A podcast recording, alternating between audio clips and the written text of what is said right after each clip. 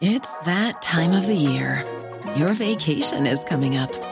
You can already hear the beach waves, feel the warm breeze, relax, and think about work. You really, really want it all to work out while you're away. Monday.com gives you and the team that peace of mind. When all work is on one platform and everyone's in sync, things just flow. Wherever you are, tap the banner to go to Monday.com. Ryan Reynolds here from Mint Mobile. With the price of just about everything going up during inflation, we thought we'd bring our prices down. So to help us, we brought in a reverse auctioneer, which is apparently a thing.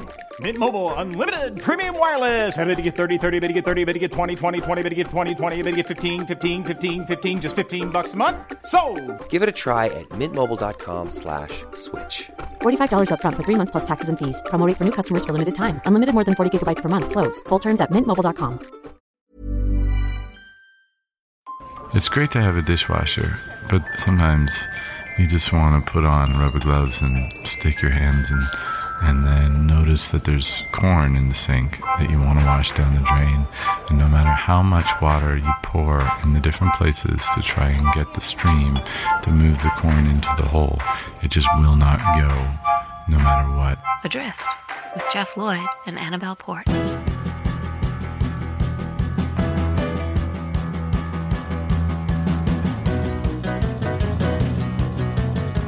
Hello! Hello! I've got to start by saying thank you for bringing me a birthday card, because if you hadn't, I would have only received 2 birthday cards this year. You are kidding me. That is an all-time low, surely. It is. I mean, I know that these things tail off as you get older, but 2 felt especially depressing. Who was the other one from? 3. The postman.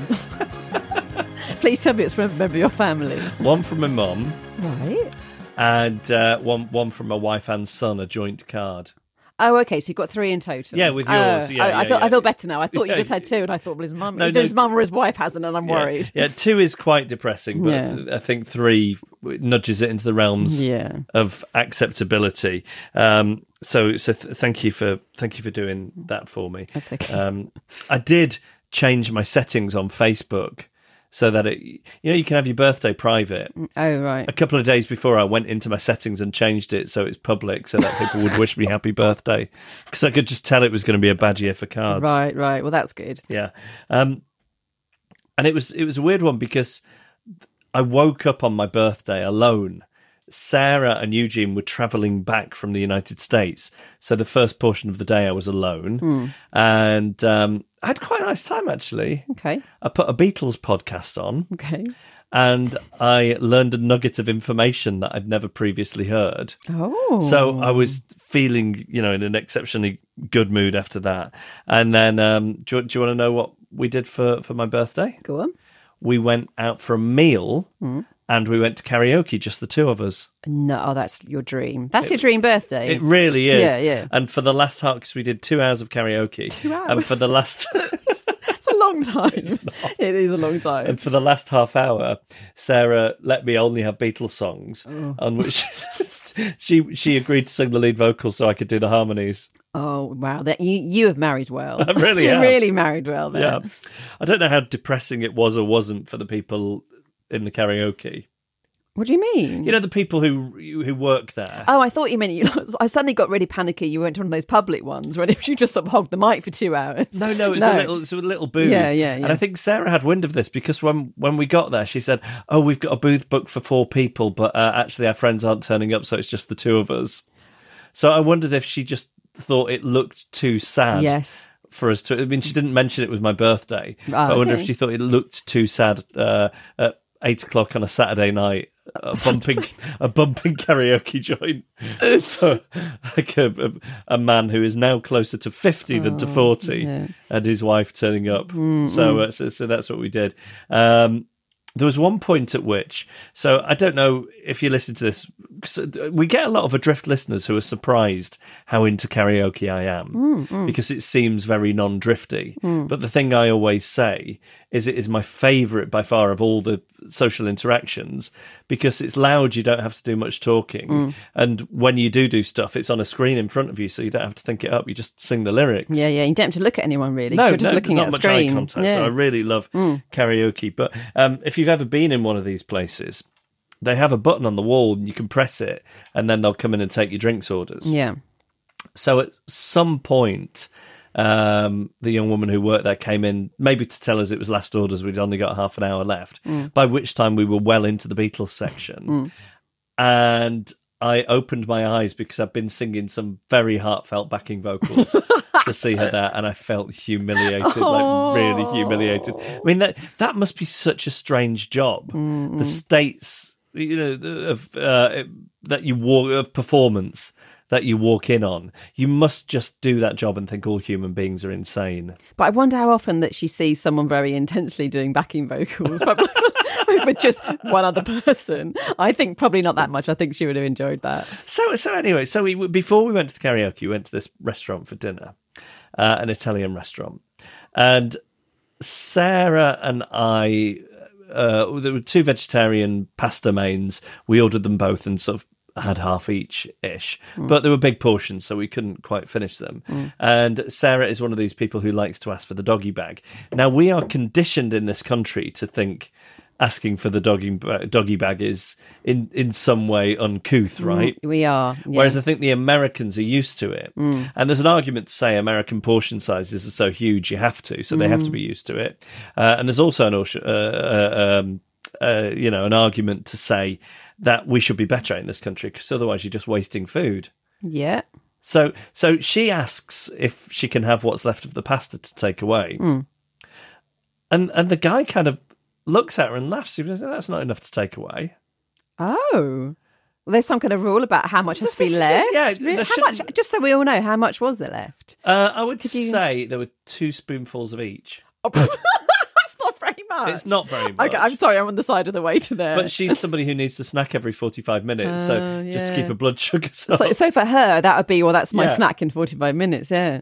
So she that then got her back up. Right. And she said, well, I'd like to take it anyway. Okay, yeah. So he takes the plates away and he brings back a box.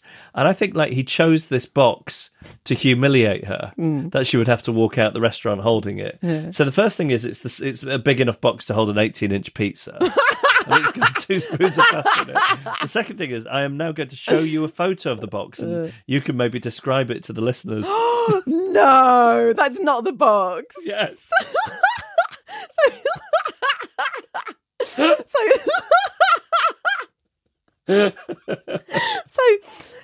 if anyone's ever seen Love Island, in particular the last series, and you know who I mean by Adam, it looks like Adam is in Love Island with a baseball cap on, with his hand on his face and his a hand touching his chest. He is topless. I mean, you've neglected to mention that. I thought the Love Island gave that away, but yeah, he's topless and in some sort of Italian backdrop with a pizza in front of him, and he's sleazy looking. He really is. Yeah. Wow, that was the pizza box. Where did he get that from? It's quite something, isn't it? So my question to you is, do you think that they have chosen that design just to sort of punish you for being cheap and asking for the doggy bag? 100%. Excuse me, do you have any wood? Jeff Lloyd and Annabelle Port, Adrift. Ooh, I'm in the stream. I said to Annabelle before we started recording, it's a bit thin gruel this week due to a chain of events. We're recording the podcast just like an hour before it'll end up being published, so it's all a bit down to the wire. So I've feel like I'm running on fumes this week, but you said to me the stuff people have sent in is really good. Yeah, it's good emails. So we're leaning on the drifters this week. So thank you to you if you've sent in an email, and if you haven't yet, it's hello@adriftpodcast.com. And the first one comes from Alex. A few years ago, I stayed in a nice hotel in Times Square, New York. Paid for someone else. I don't want you to think I'm showing off. We got in late on the first night and wanted to get a New York-style pizza delivered for a snack to really dive into the local culture. I called the front desk to ask for a pizza delivery number. After a bit of confusion, they gave me one. We called and ordered 1 large cheese and 1 large pepperoni. About an hour and a half later, a man arrived at the hotel room door. he handed me a huge stack of paper plates, an entire pack of napkins, and two of the biggest pizzas we'd ever seen. He then asked for nearly $200. What? It turned out the front desk were confused, as no one orders a pizza delivery in Times Square. It's surrounded by $1 a slice pizza outlets, so they gave us the number for their corporate catering company. The two of us had pizza meant to serve 40 people. Of course, it was already here and cooked, and not wanting to acknowledge the mistake, I handed over $220 with the tip. We ate about $5 worth each and promptly fell asleep. I always enjoy anything about being too timid. Yes. To not say, oh, actually, I had the wrong idea about how much that would cost. I also can't stop thinking about what they did with the rest of the pizza. Like, they just leave it in the room, like, just all night. Like, it makes it feel a bit... I reckon you'd put it in the bathroom, wouldn't you? I'd put it in the bathroom and close the door. Okay, and this one is from Anon. I'm not sure which category this fits into, but I am sure fellow drifters will empathise with my discomfort with this situation, even if they cannot comprehend my actions which caused it. I have previously only told this story to one person, partially due to my embarrassment at the level of stupidity, and partially because it Go on, you can do it. I can you say can this it. Word. And partly because it necessitates starting the tale with... was travelling to a Scrabble tournament. Okay, I'm in. I'm in too. When long-term single and looking for avenues into possible interaction with like-minded people, I plucked up courage to attend a tournament arranged by a member of an online Scrabble game I was playing a lot. When travelling to the Scrabble tournament by train, before sat-navs on the phones, I had the address and had a printed-out map, but due to long roads and lack of street name signs, I got disorientated and wasn't sure I was heading in the right direction. It was getting very close to the start time, so I was starting to fret. A car approached, slowed, and pulled up right beside me. I can't really explain my thought process here, but I assumed that it had been sent out to look for me, even though the tournament had not yet started and they did not know I was arriving on foot, and the only way of them knowing what I looked like from a thumbnail profile picture on the website. Pleased to be rescued, I said hi to the driver and opened the back door and jumped in. The three occupants of the car all said hi and we drove off. So, where do you want to go then? The driver laughed. A cold, horrible wave of realisation swept into me as I was suddenly aware I had almost definitely not been rescued by an incredibly insightful and generous Scrabble Club buddy, but in fact jumped into a car with three strange youths who were now revelling in this odd event. This was confirmed by the general merriment of all in the car, excluding me. I stammered the name of the church hall it was located in and rooted around for the address, avoiding all mention of Scrabble tournaments as I feared this would send their merriment into overdrive. They did not ask for the address again, but seemed happy to drive around random streets, laughing and ignoring my occasional attempts at, oh, you can drop me anywhere, here is fine. By now I was in a tailspin of thoughts and possible scenarios, progressing from general ridicule and embarrassment quickly through to kidnapping and dismemberment by these jolly but slightly scary and overconfident strangers. After what seemed an eternity, but must have only been a maximum 5 minutes, they pulled over at the exact spot they had picked me up. I mumbled a thank you and got out of the car to be replaced by their bemused buddy, now standing outside his house, who they had obviously been stopping to pick up in the first place. Relieved to see the car drive off and disappear, I got my bearings and made it to the church hall only slightly late. I told no one about this horrible mistake until years later. My girlfriend asked me what the stupidest thing I'd ever done was. Drift on and on. Love it. Never told anybody. Oh, and he thanked them. Yeah. I think anything where you are in a situation where you're fearing for your own life and yet still being polite is perhaps something we should hear more of. Oh, yes, please. Yeah. It's hello@adriftpodcast.com. Jeff Lloyd and Annabelle Port in a show called Adrift. Well, I am ready for a way in which you're not a fully functioning adult, Annabelle. Part 15. Really? Okay, so it's part 15, confrontation, part A. 15A. It's 15A, okay. Yeah. So, my inability to deal with anything approaching awkwardness or unpleasantness, regardless of the consequences, can be illustrated by a story that takes place in 2011, when I got married. Now, the marriage didn't last long, unfortunately. When I've met people since that time in my life and they find out I'm divorced, they always say, oh, did you get married really young? And I say, yeah, quite young, 36. Just a bit embarrassing. But anyway, it's relevant that I was 36 when I got married, not 21, when it's okay to not really be that confident and know what you want. So between the proposal and the wedding, there were 18 months, which is a long time to get everything sorted out. But I left it so late to get a dress that when I finally did go to a few dress shops, they all gasped when I told them my wedding day, a bit theatrically, I thought. And then they took me to a special, really small rail of dresses that could be ordered in time. I did like my dress in the end. Terrible waste of money, though. And it's still hanging in my wardrobe, which I think annoys my boyfriend quite a lot. I don't know what to do with it, as I can't sell it because it's too stained. And it feels weird to throw it away. Like, you can't just throw it away, can you? Like, it costs so much money. Why is it so stained? You know, it had a big party, didn't it? I was there as well. Don't distance myself. You were kind of there. Yeah. Anyway, if anyone wants this dress, as an aside, just let me know. I don't know what to do with it. Anyway, the dress was fine. And I should say that I was never somebody that dreamed of my wedding day. Like, I was too busy daydreaming about being on top of the pops. The closest I got was that there was always someone in my class at primary school every year who was growing their hair long as they were going to be a bridesmaid that summer. And I was really jealous of them for reasons that I'm still not sure of. So I never had an idea in my head of how I was going to look. I just knew that if you do get married, you're supposed to look the best you've ever looked on your wedding day. I had a hairdresser at the time who I really liked, and she was really good. So I asked her if she could do my hair on the wedding day, which she agreed to. And she also mentioned that she had a good friend who did makeup, and would I like her to come along and do my face? Now, I hadn't really thought about this, but I'm terrible at makeup. So I said, yeah, that'd be great. Thank you very much. I'm not an idiot, though, of course. I booked a trial session with her first to decide on the look and, check she was okay. And I went before work one morning and I told her what I wanted, and she did my face, and I thought I looked terrible. So I did the only thing I could, and I said, oh, thank you very much. See you on the 26th. Then I got the train to work, and I remember being on this train and trying to rub the blusher off and trying to sort my eyes out because the eyeliner was really wonky, and I was embarrassed about going to work with such bad makeup. But rather than have to tell the makeup lady I didn't like it and my hairdresser that I thought her friend was rubbish, I was going to go to my own wedding looking like this. So what I did was this.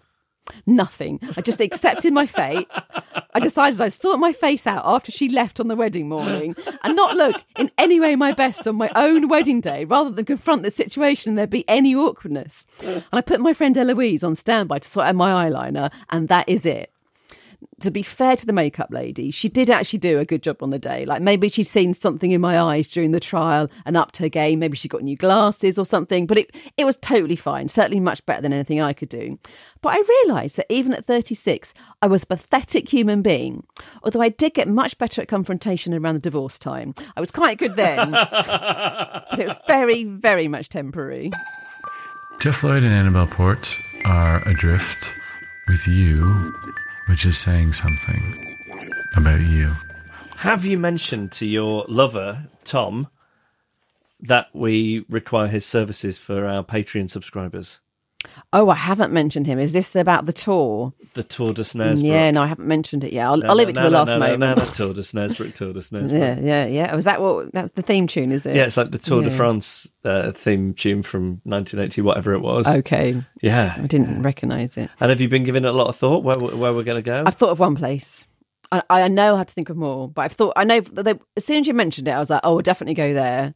And then I haven't really thought about it much since. Can we go, you just mentioned your ex-husband there. Can we go to the place where once when you were having a row, when he said to you, if I murdered you, I know where I'd dispose of the body. Epping Forest. And I'd take your body there on the Central Line in a bag. No, we didn't have a car.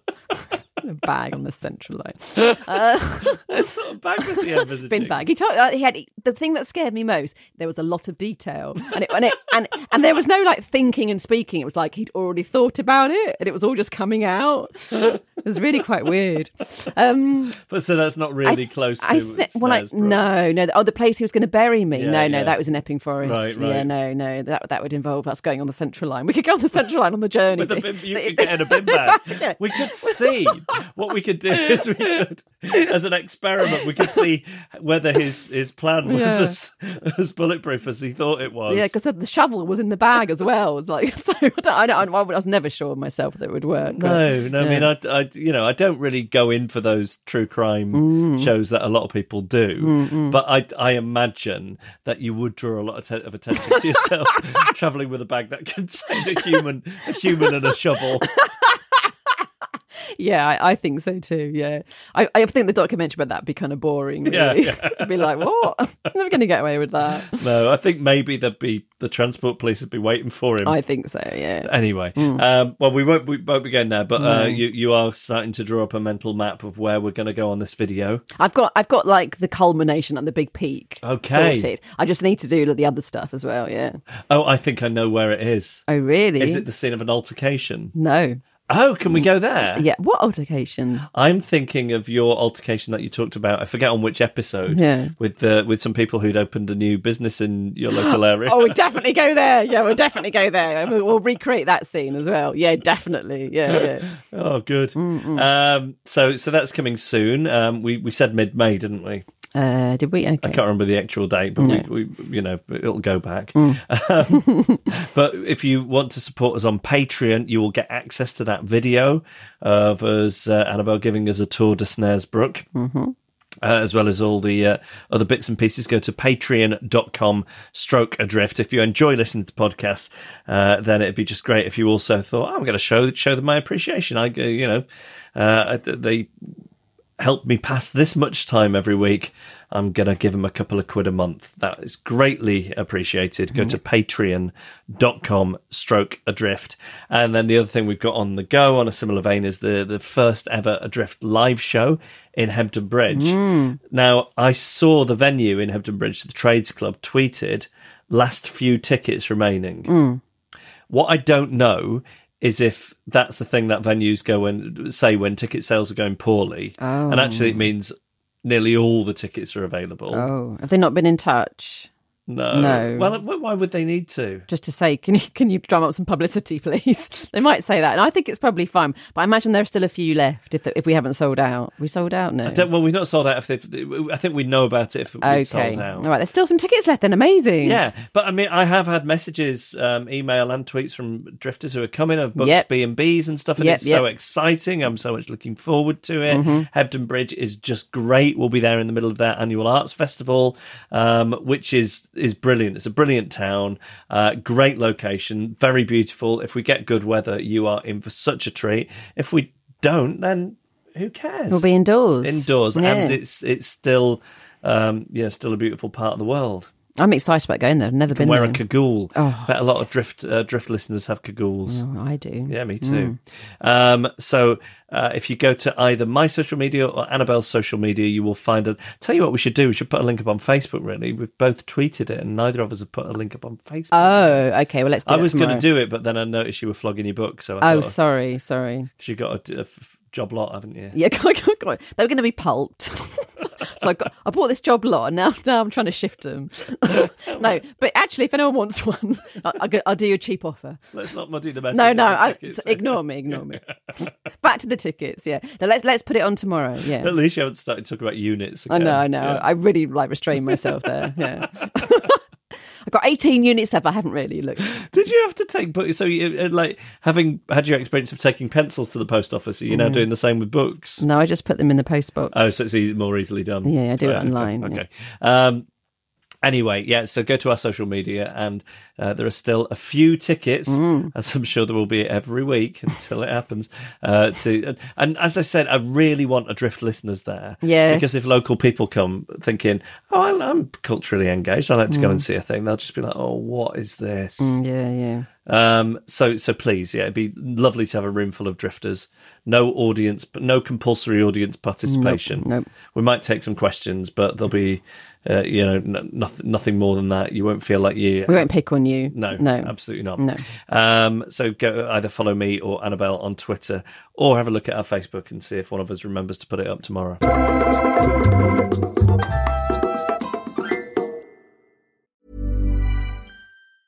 Hey, it's Ryan Reynolds, and I'm here with Keith, co-star of my upcoming film, If, only in theaters May 17th. Do you want to tell people the big news? All right, I'll do it. Sign up now and you'll get unlimited for $15 a month and 6 months of Paramount Plus Essential Plan on us. MintMobile.com/switch. Upfront payment of $45 equivalent to $15 per month. Unlimited over 40 gigabytes per month. Face lower speeds. Videos at 480p. Active Mint customers by 531.24 get 6 months of Paramount Plus Essential Plan. Auto renews after 6 months. Offer ends May 31st, 2024. Separate Paramount Plus registration required. Terms and conditions apply if rated PG. Now that you're listening, it's happening. Do you know it? Do you like it? When will you be here in the future? I will be here in the future. Adrift with Jeff Lloyd and Annabelle Port. Here's a thing I wanted to mention for people listening to this week and in the UK. Sarah is on Frankie Boyle's show on the TV this week. Oh, is it on this week, is it? Yeah, it's great. Frankie Boyle's New World Order. It is great, but I'm also kind of annoyed. Why? Because she's been in America and then she's now been busy because she's doing this TV show this week. And she isn't caught up on all the shows we're watching at all. So there's an episode of Line of Duty that I haven't seen. Oh, no. And I'm waiting for her to catch up. Oh, how annoying. I know. It's really inconsiderate. Oh. And I do understand it. If you've been travelling, you've been busy, you haven't had time to watch a TV show, right? But there's times in the last couple of days when I've walked in the room and I've seen her looking at Instagram. She's misusing, or texting a friend. She's misusing her time. Yes, yeah. I think every spare minute she's got is she should be catching up on the shows that we're watching together, because I have to hold off watching the most recent episode, and then I'm constantly trying to avoid spoilers on social media. Oh, that's hard. Yeah. We're caught up on Game of Thrones though. Oh, okay. I know you're not really. You fell off that some time ago, don't you? Yeah. You know, it's reaching the end though. Oh, is this the last series? Yeah, yeah. There's 4 more episodes left, and then it's all over. Oh, just 4 left? Yeah, really? Yeah.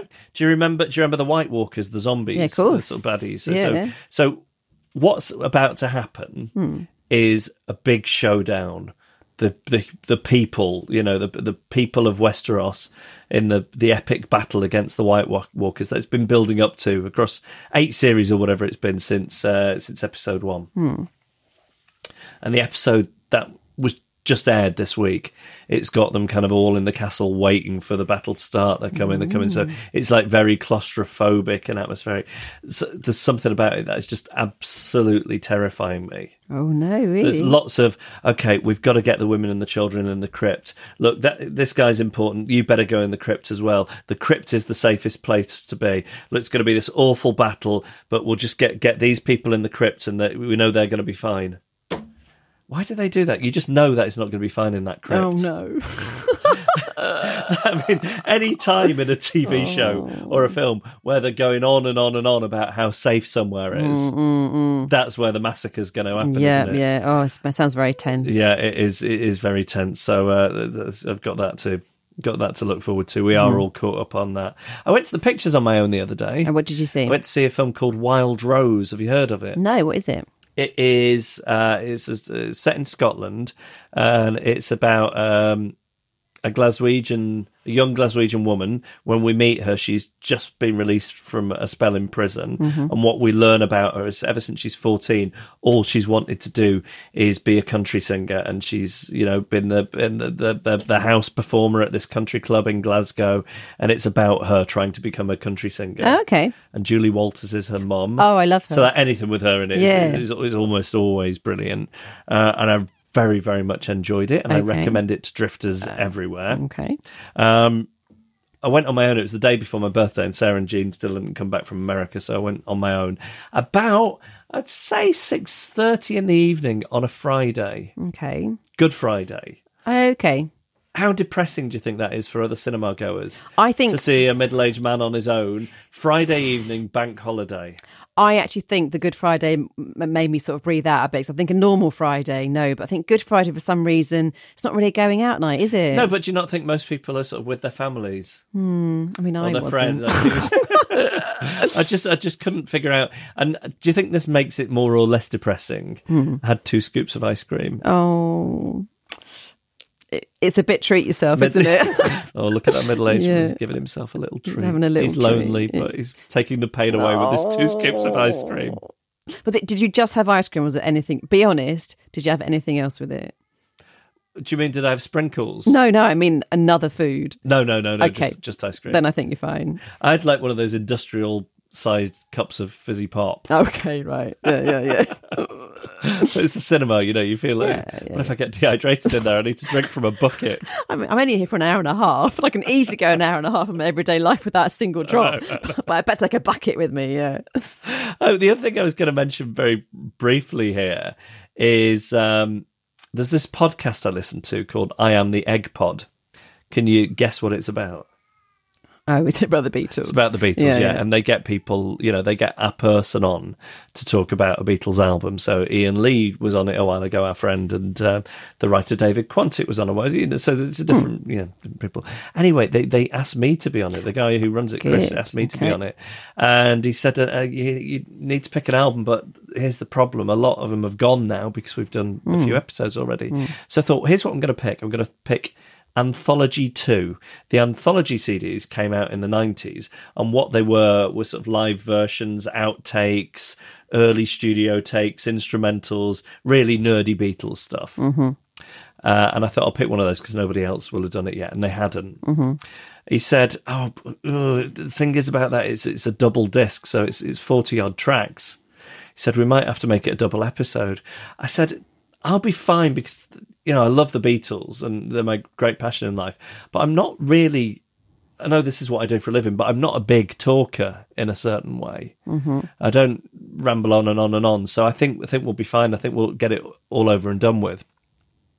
Anyway, it has ended up being a two-parter, right? And the first part's come out, and it's nearly 2 hours long. I think you misjudged yourself a little bit. Yeah. But you know, usually if I'm interviewed on another podcast, I'll come on here and say, "Oh, I embarrass myself. You don't want to listen to it." I think it was genuinely the only interview I've ever done where I didn't feel self-conscious and I just enjoyed talking. Was it because you weren't talking about yourself? Talking about the Beatles. Yeah. So anyway, I wanted to give this podcast a plug because it's ever so good and I really enjoyed doing it. And Chris, who is the host, is like super nice and super knowledgeable. So it's called I Am The Egg Pod. And it is one of the few things where I think I can confidently say, oh, have a listen to my episode. Okay. I think you might enjoy it. When you stop thinking, your mind... begins to start loving. Adrift with Jeff Lloyd and Annabelle Port. Oh, touch it. All right, let's get into it then. Let's issue some decrees here in Problem Attic, Quandary Corner at the Glap Clinic. Got a couple of these this week, have we? Yep. Who's the first one from? First one is from the Wise Region. Now, last week or the week before, you said... did we ever call it Rules for Fools? And I said, no, don't be so silly. Well, she says, it was me that suggested Rules for Fools a long time ago. You guys read that out on an early episode. Sorry, Annabelle, if I'm making you feel bad about your memory. You are. But we all thought it was not right to imply that drifters are fools, even if some of us might quite happily call ourselves that. So it was suggested. Scum and Rules for Fools. There we go, my great memory. Anyway, on to her dilemma. Here's my dilemma. I've been learning the guitar and ukulele on an app that also has a dedicated Facebook group where I'm quite active and I've interacted with some cool people there. The group has a strict stay on topic policy. Talk about music is de rigueur, but it's frowned upon to talk about politics, religion, etc. This has kept activity in the group mostly pleasant. Recently, a few of the group's members have sent me friend requests. I have not accepted any of them yet because I'm afraid that if I do, we might learn things about each other we might rather not know. Maybe they have some views that are offensive to me or vice versa. I don't want to ruin our strictly limited to the Facebook group friendship by, gasp, learning more about each other. In contrast, none of the people in the Drifters official Facebook group have ever tried to friend me, nor I them. Good people. On the other hand, some of these potential friends have dogs and cats, and I love me some dogs and cats. But if I accept one new friend from the group, I would feel bad not accepting the other ones. What do you think? I think you've got to stick with your existing policy. Do you think it offends people when you don't agree to their friend requests? Well, I think if you decline them, it might. Oh. But I just have all these ones that I just don't... they just sit there. Just so if you decline them... They get a message saying you've been declined. Yes, or it will say add friend. Whereas if somebody tries to add you, they might just think, oh, he's not looked at his friend request. Yeah. And I find it so... So I've got a Facebook account that anybody can add me on. If you're listening to this and you want to add me, just search my name and you'll find a black and white picture of me. Mm-hmm. I've got another one, which is more hidden. You'd struggle to find it, I think. Mm-hmm. And... I try and limit it to people I've met and know in real life because it's got pictures of Eugene on it. Yeah. And I mean, you're almost completely inactive on Facebook. Mm-hmm. I might post 2 or 3 things a year. And I try and have that one just for people. And even then it gets tricky because maybe there's somebody I've met at a radio industry function once or somebody I worked with for a week in 1996. And I feel like I have to accept the request. But really then I'm feeling, not because people are creepy, but just because of, I don't know, it's privacy, isn't it? It's privacy. Yeah. And Gene's privacy especially. Like I don't put pictures of him on Twitter or Instagram or anywhere. But I don't want people to think I'm grand, you know, that I'm walking around thinking that I'm grand or lofty, declining Facebook. So I have this one for everybody, and it's a bit inane because it just used to regurgitate my Twitter, and now I just use it if I'm doing a radio show and I want people to join in or, you know, I've got something to plug. It is... I don't know. It's weird. No, I think you do know. I think it's the ultimate drifter thing to do. Yeah. It's just pretend it never happened. Pretend they never accepted it. Just let it sit there till the end of time. Yes. That's the way to do it. Yeah, that's definitely the way to do it. Okay, good. That's sorted out easily. Let's move on to Laura. She says, I recently went to our local butcher's and placed an order that totaled just under £50. Expensive because it included a beef fillet. I engaged in topical small talk about the beef Wellington we were making for visitors, tapped my card on contactless reader, said goodbye and thought no more of it. It wasn't until a week or so later when we were checking over and topping up the joint bank account we used for all things household when I noticed that that particularly big butcher's bill wasn't on the statement. Oh, of course not. Contactless payments don't work for payments over £30. I've effectively stolen a 1.2 kilogram beef fillet. I don't think the blame lies entirely with me, as it wasn't like I tapped the card and ran. The machine was placed on the top of the counter. He saw me tap my card, took the machine back, and we both exchanged farewells. I guess it never occurred to him either that I would have needed to use chip and pin, although likely he realised much sooner than I did. I had already been back to the shop for a usual much smaller order before we realised the mistake, which is good because otherwise I don't think I would have been able to go back without glowing red. I guess it was up to them as the wronged party to raise it if they wanted to. It still makes me anxious to think that they might think I did it on purpose, but I'm leaning towards just pretending it never happened, as it would be difficult to bring up now, weeks later. Would you agree? Any general rules for cases of accidental theft like this?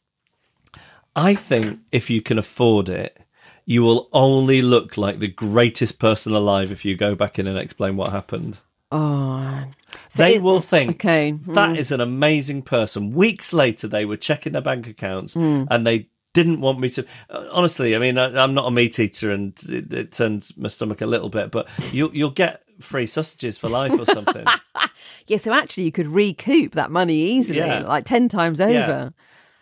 I mean, the downside, so I'm just thinking about the hero's welcome you'll get every time you go in that butcher shop. That being said, I mean, that could mean you end up having to have more small talk every time you go in the butcher's shop. Yeah. So there's a reason not to say anything. And they'll feel, like, think of them as well, they'll feel obliged to kind of give you this great small talk all the time, which is tricky. It's very difficult because you say that you'll get this hero's welcome. On the few occasions where I thought I'm going to do the right thing here and like, you know, say, give the money back to them and I've done it, they've looked at me like, oh, that's a bit weird that she did that. And I've just felt like a weirdo because they feel like, oh, you could have got away with that. That's a bit weird. There's the woman who works in our local shop, Five Sapphires. I love the name of the shop. I just really like saying the name of the shop. What is it? So, like a jeweller's shop? No, it's the newsagent. Oh, the newsagent. That little newsagent's across the street. Five Sapphires. Yeah. Beautiful. Why is it called Five Sapphires? I don't know, but I like it. There's 3 people who work in there. There's a man who doesn't appear to be related to the you know, the lead players who are a husband and wife, and it's rarely the husband and the wife, it's usually one or the other. Mm-hmm. And the other week I was in there, and it was some situation where I didn't have that much change, and it would have meant breaking into a £20 note for not very much money. So the woman let me off 5p. Okay. And I said, I'll make sure I pay the next. I'll give it the next time I'm in, because mm-hmm. I want them to know what an honest guy I am. Yeah. Next time I was in, it was her husband, mm-hmm. and I had to say to him, "Oh, just so you know, I owe your wife 5p, so I'm just giving it to you now." Mm-hmm. And it constantly bugs me. Like, I'm worrying. Did he tell his wife that I made good on the 5p or not? To the extent where you think you will ask her eventually. Did you know? Don't well, you that no, I gave that 5p? I went on holiday for 2 weeks, or I was working in Manchester. Yeah. So it's at this point 3 weeks ago. I haven't seen her since. I think there is a point after which it gets weird to say, "Oh, do you remember that 5p? I want you to know. I did give it to your husband." Yeah. Mm. So what's our decision on this then? This is a very tricky one, because I'm very much leaning towards just leave it now. I do like it. I mean, I think this is where I'm constantly tying myself in knots and tripping myself up. I think I always want people in shops and restaurants or whatever to think, what a lovely customer, what a great guy he is. Mm-hmm. Whereas if I just thought to myself, I'm going to leave no impression. I'm going to try and have the same attitude towards interacting with people in shops and cafes as environmentalists think we should have on the earth, which I also, agree with. Let's leave it in the state I found it in. Mm-mm. You know, if I was like that in my interactions, I want to leave no impression. I want to be not memorable at all. Then I would never get into these situations that are inevitably the topics of conversation on Adrift. So maybe on this I'm going to listen to you and say, okay, don't say anything. Okay, then that is the rule. If you have a quandary that you would like the rule for, like to know how to behave, we can just give you the template and off you go. It's hello@adriftpodcast.com.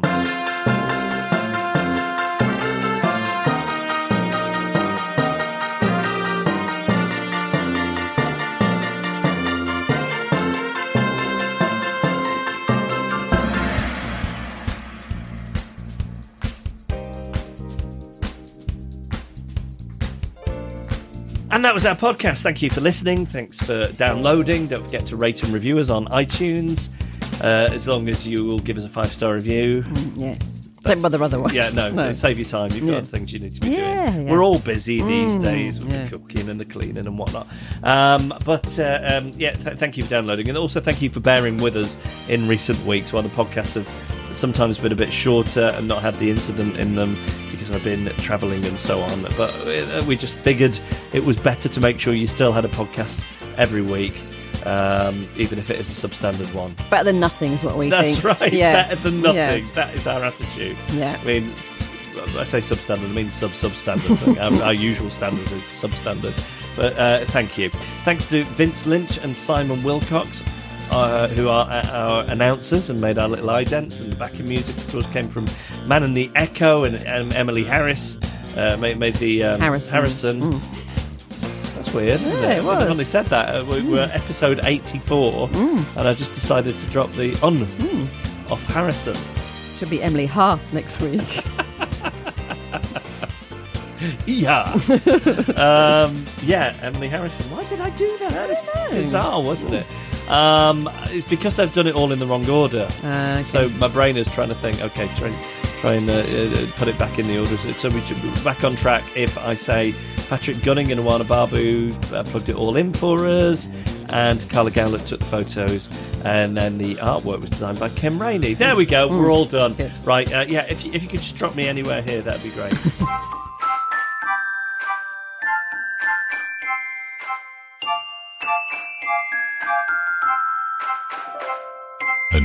Adrift.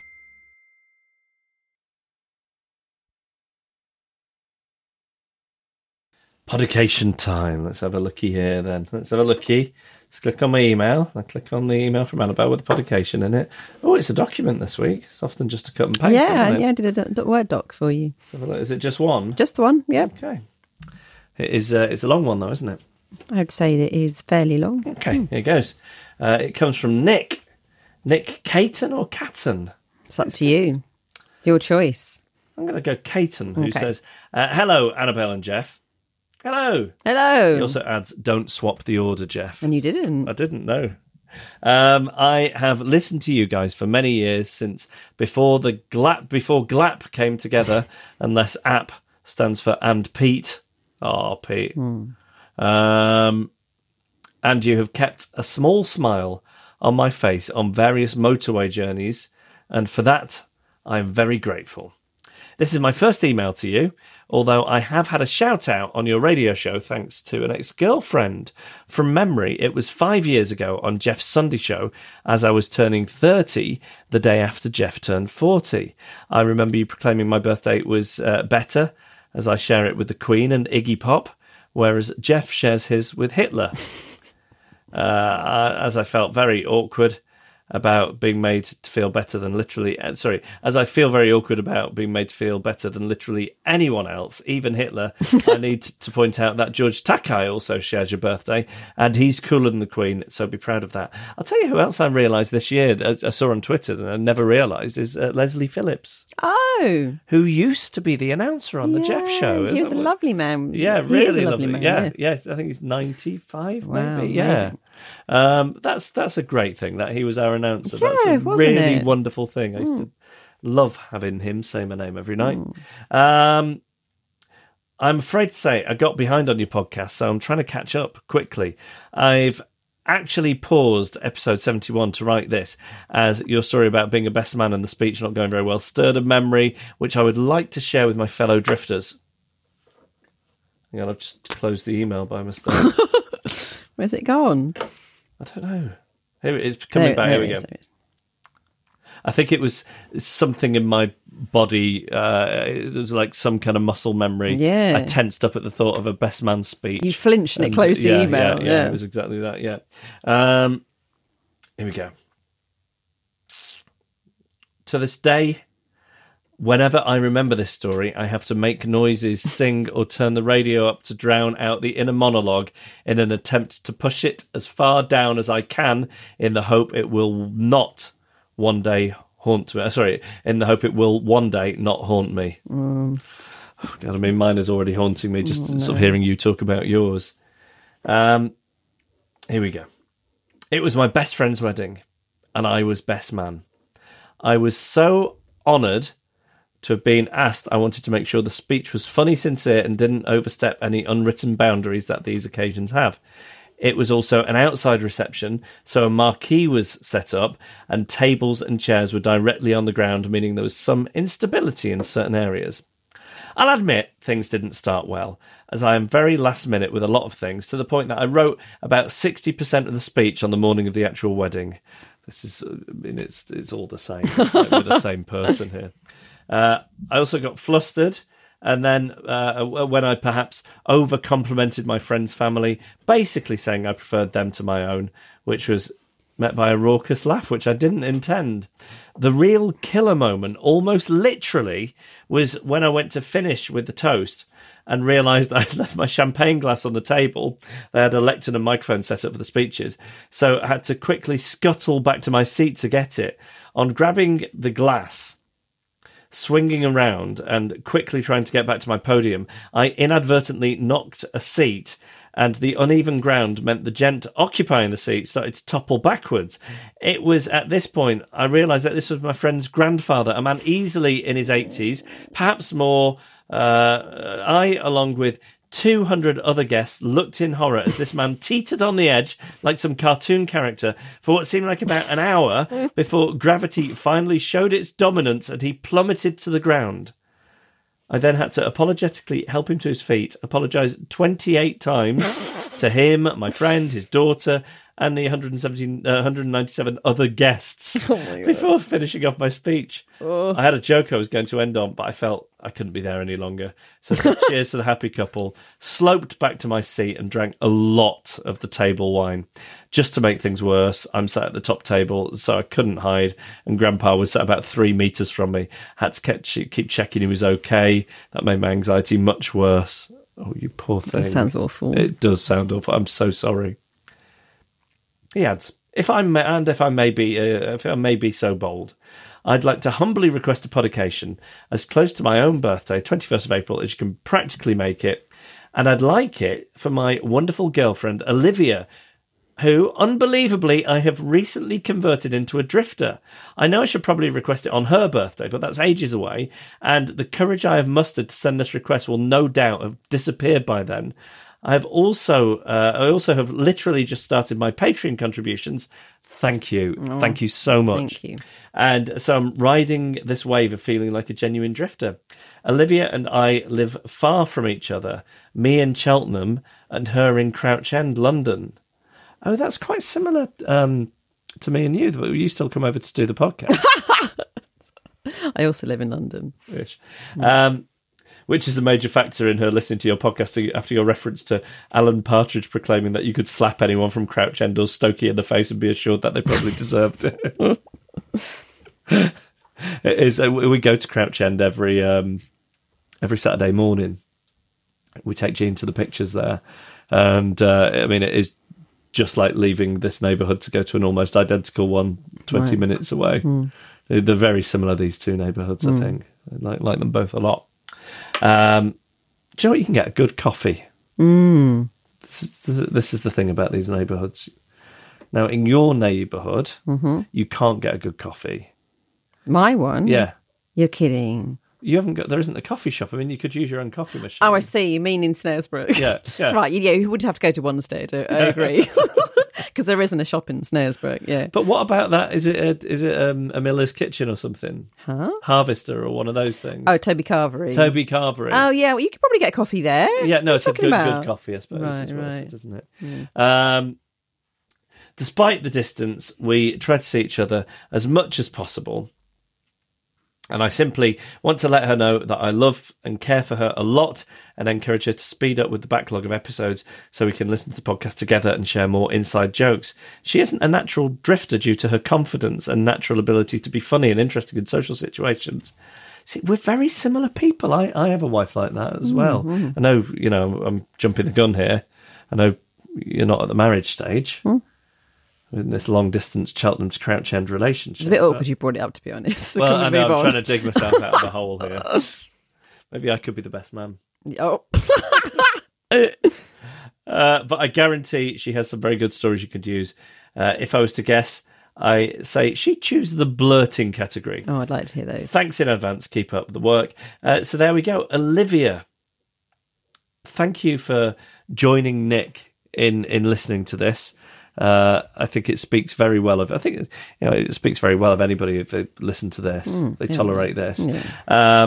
But I've got a good feeling about that. You know, it's Cilla Black on Blind Date would always go on about wanting there to be a blind date wedding so she could go along in a hat. Jeff, leave it. It's embarrassing. Stop it now. All right. If you'd like a podication, email hello@adriftpodcast.com. Planning for your next trip? Elevate your travel style with Quince. Quince has all the jet-setting essentials you'll want for your next getaway, like European linen, premium luggage options, buttery soft Italian leather bags, and so much more. And is all priced at 50 to 80% less than similar brands. Plus, Quince only works with factories that use safe and ethical manufacturing practices.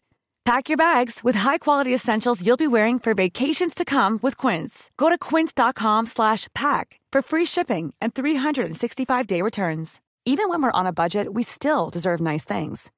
Quince is a place to scoop up stunning high-end goods for 50 to 80% less than similar brands. They have buttery soft cashmere sweaters starting at $50, luxurious Italian leather bags, and so much more. Plus, Quince only works with factories that use safe, ethical, and responsible manufacturing. Get the high-end goods you'll love without the high price tag with Quince. Go to quince.com/style for free shipping and 365-day returns. Imagine the softest sheets you've ever felt. Now imagine them getting even softer over time. That's what you'll feel with Boll & Branch's organic cotton sheets. In a recent customer survey, 96% replied that Boll & Branch sheets get softer with every wash. Start getting your best night's sleep in these sheets that get softer and softer for years to come. Try their sheets with a 30-night guarantee. Plus, get 15% off your first order at bollandbranch.com. Code BUTTERY. Exclusions apply. See site for details.